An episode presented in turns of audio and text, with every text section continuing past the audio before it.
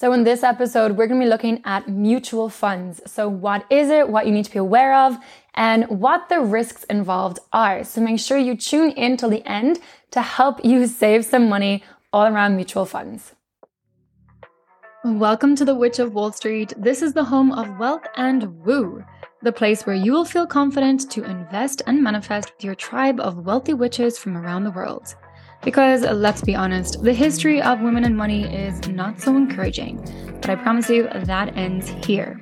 I am thrilled you are joining me on this mission where we are breaking down the barriers and beliefs holding women back from becoming financially independent. And together, we're writing a new financial her story. So if you're ready to feel empowered with your money and discover new ways to build wealth with a spicy twist of woo, then you're in the right place. So cozy up. It's time to get your wealthy witch on. So, in this episode, we're going to be looking at mutual funds. So, if you haven't checked out the previous episode, go check it out now. It's where I went in and spoke all about index funds, the power of them, why are they such a great opportunity for early stage investors, for new investors, for the average investor out there. An incredible, incredible opportunity. So make sure you have listened to that episode. Now, in this episode, we're going to look at mutual funds. Now, on the surface, a mutual fund and an index fund, they're kind of same, same, but different, right? So they're similar in the sense that a mutual fund, equally, it's a public fund and it's open to anyone. However, the key difference is this. Typically, mutual funds are actively managed. And by that, I mean that there is a investment manager, a fund manager that is moving the money around, making investments, buying and selling in order to beat the market return, in order to beat for example, if you just had your money in an index fund. So the only reason you'd really go and have a mutual fund or have a fund manager is to beat the returns of just holding the fi- just holding an index fund and just getting market returns. So why is that really important to highlight? Well, if you think about this way, if the manager needs to beat the market, then the only way that they can really do that is if they are investing. So if they're buying and selling different, different products, different stocks to try and make that a better return for you. But what does this mean? Well, it means that you're incurring excessive fees and a lot of transaction fees. So even if they are able to produce market beating returns, the chances are that after you deduct the excessive fees incurred, they're either going to be the same or worse. And we're going to share some really, really cool insights and data around this as well, just to really help you understand what it is I'm talking about here. And also why actually being aware of transaction fees and taxes are really important. And it's not something to just put to the side because in this case, ignorance is definitely not bliss. If a mutual fund was not able to outperform the market, then really you'd be better off just investing in a low cost index fund, right? So we know that already. But there was a really cool quote by David Swensen. So he's the chief, or he was the chief investment officer of Yale University. So he managed something like $30 billion. So he says, look, when you look at the results on an after fee, after tax basis over a reasonably long period of time, there's almost no chance that you're beating an index fund. That's a pretty solid piece of advice from David Swensen. Now, there's a really great article I found in Forbes, right? So it's called The Real Cost of Owning a Mutual Fund. So just remember a mutual fund, it's a public fund open to anyone to invest, but it's actively managed. And that's what the key difference is versus an index fund, which is passively managed, meaning you index and chill. Your money just sits there, does its work, versus a mutual fund actively managed. So let me break this down for you, right? It's very, very interesting. So the writer of this Forbes article, The Real Cost of Owning a Mutual Fund, highlights the array of fees involved. And so often these fees are hidden, maybe not hidden intentionally, but they're definitely hidden or lost in the documentation, the finer print. Of course, there will be some amazing advisors who will highlight this to you and work with you. And thankfully, I've come across such advisors. It definitely gives me hope in the financial industry. But equally, like in every industry, there's cowboys. There will be people that will not be forthcoming with this information, that will hide it from you. And so it's really important, again, just to be aware of this. So after all of your financial education and your own research, if you decide, you know what, I still want to hand my money over to a financial advisor to manage it for me. I don't want to do that myself. And I don't want to just have my money in an index fund. And if that's what you truly decide, at least have the ability to have a conversation and challenge them. Because the worst thing, and I've, I've sat through these conversations with friends, is when they don't understand and so they can't challenge the assumptions. They can't t- challenge the bull that they've been told by their advisor. Um, and so often, uh, what they're being told is shockingly bad advice. and I just speak from experience, not as a criticism of the financial market or the financial industry as a whole or financial advisors as a whole, but from unfortunate bad experience um, myself and with with uh, with people that are dear to me. So anyway, let's get back to this. So the Forbes article shared the array of fees involved. So the first thing we have is an expense ratio right? So this is the mutual funds investment advisory fee. So really this is the administrative costs, right? So the writer said this is about one to one and a half percent. Okay. Next up, we have transaction costs, right? So remember, a mutual fund, the only reason you'd invest is if they can give you market beating returns, which means they have to be investing, which means they will incur extra transaction costs. So this is the commission that your fund pays when it buys and sells a stock. So remember, this is an active form of investing, not passive like we have in index funds. And so a mutual fund will be actively trading to try and outperform market returns. And we're looking at about 1.44% to be exact. Then we have the cash drag, as it's called, which is the cash basically just held on account. And of course, there's um, the tax cost as well, which is about a percent. So depending on whether you are in a tax a shielded account or a taxable account, you're looking at four, about 4.2 or, 4, or 3.2% depending. So the question you might be thinking is, but Laura, does 3 or 4% really make much of a difference on my returns? Well, I'm glad you asked because I have the exact example to share with you to highlight that yes, it does. And actually being aware of the fees, the costs that you're being um, charged and incurring is so important.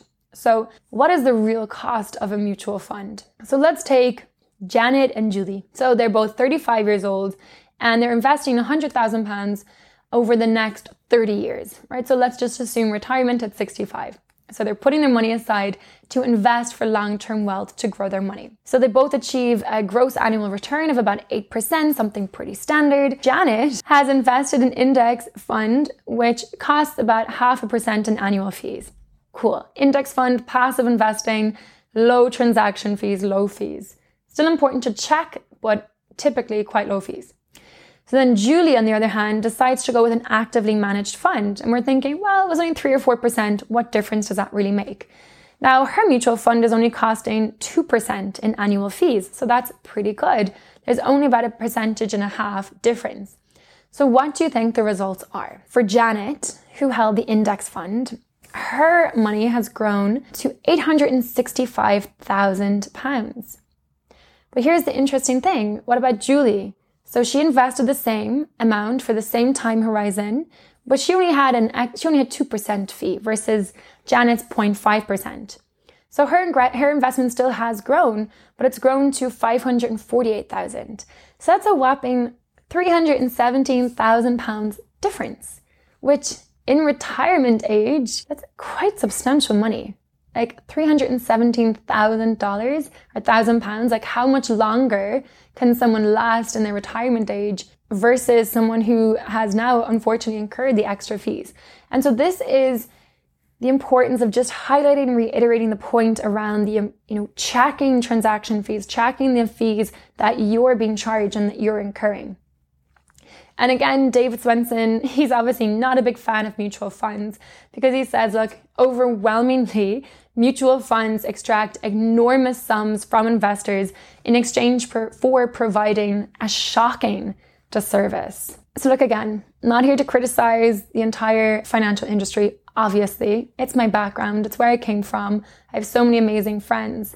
but it's to really empower you and educate you and equip you with the understanding and the ability to ask reasonable questions, to know when you are being mis or ill advised, to know how to ask questions about, well, what are the fees? Like, what are you investing in? To challenge their assumptions. What is the risk portfolio or the risk that they have set up for your portfolio?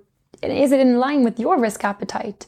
Um, you know, I've seen people who are in retirement age and having looked at their portfolio that a fund manager has put together for them, their, their risk level is in, insane. And it's completely off the charts compared to where these individuals are at retirement age, which should be incredibly risk averse. So it's really important, whatever decision you make, and I still big fan of index funds, but whatever decision you make, that at least you know how to have a reasonable conversation, what to look out for, and how to challenge assumptions so that you're not misled and you're not lied to. So here's the other thing about mutual funds, right? When it comes to stock selection. So there's a study by Robert Arnott. so from, uh, he's a founder of Research Affiliates. And he found that of the 203 actively managed mutual funds, with a minimum of $100 million in assets, so pretty good. So, of the 203 actively managed mutual funds, now having tracked their returns over 15 year period, only eight, eight of the 203, so only 4% of them outperformed the S&P 500 index. So, can you imagine putting your money with this mutual fund, you're thinking, God, they have over 100 million assets. They must be pretty good, pretty solid, know what they're doing. And you're incurring these excessive fees, and you see the difference even a percentage and a half can make. And at the end of the day, they still don't give you a better return than if you just let your money sit in a passively managed index fund. So 96% of those mutual funds failed to add any value, any additional value.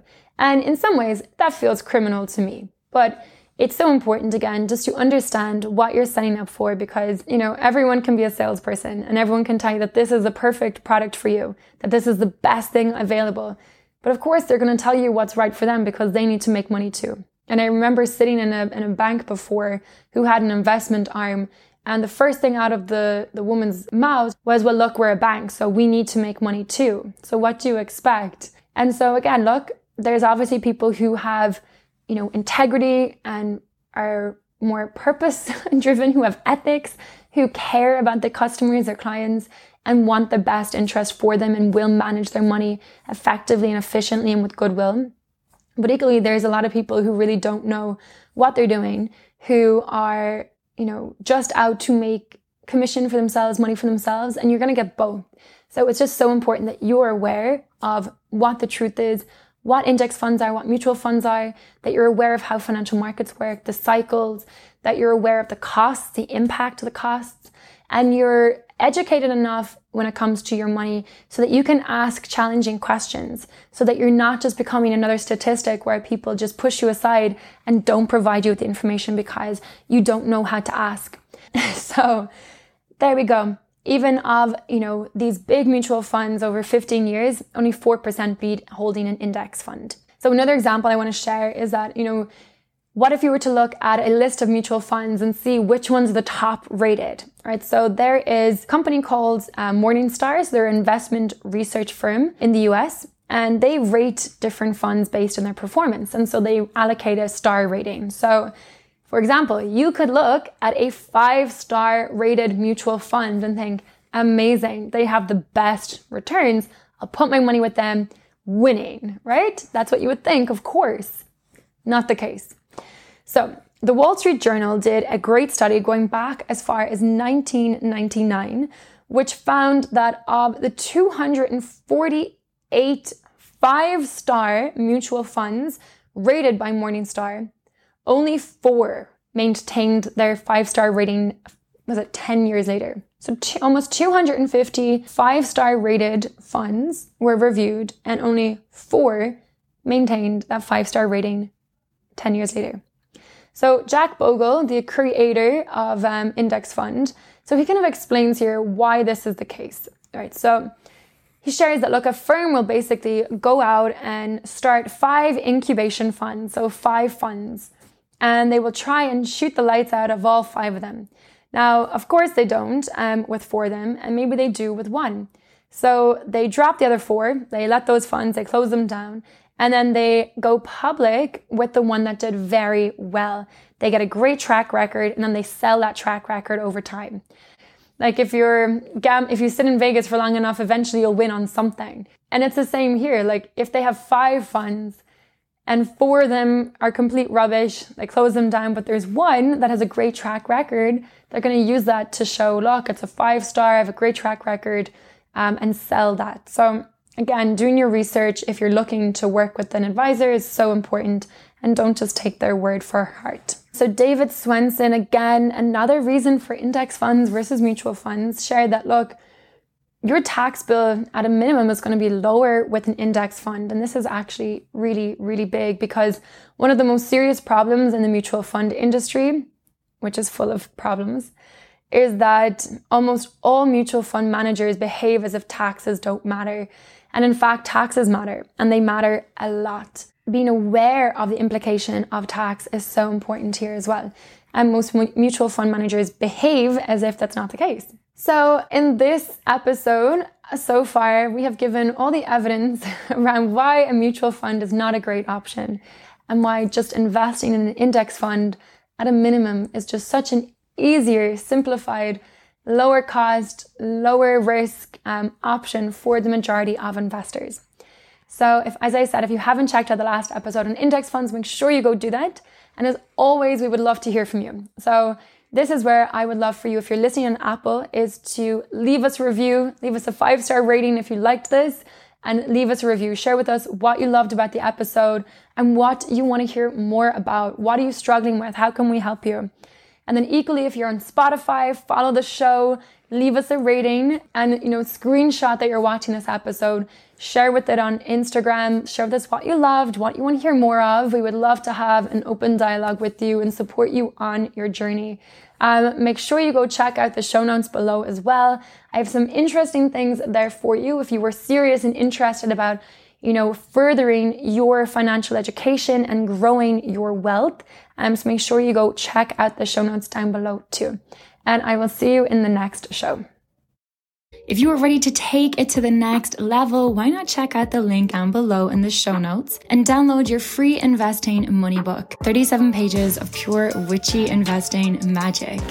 And if you're feeling in the giving mood, leave us a review or share this with a bestie and support us in this global mission of creating even more wealthy witches.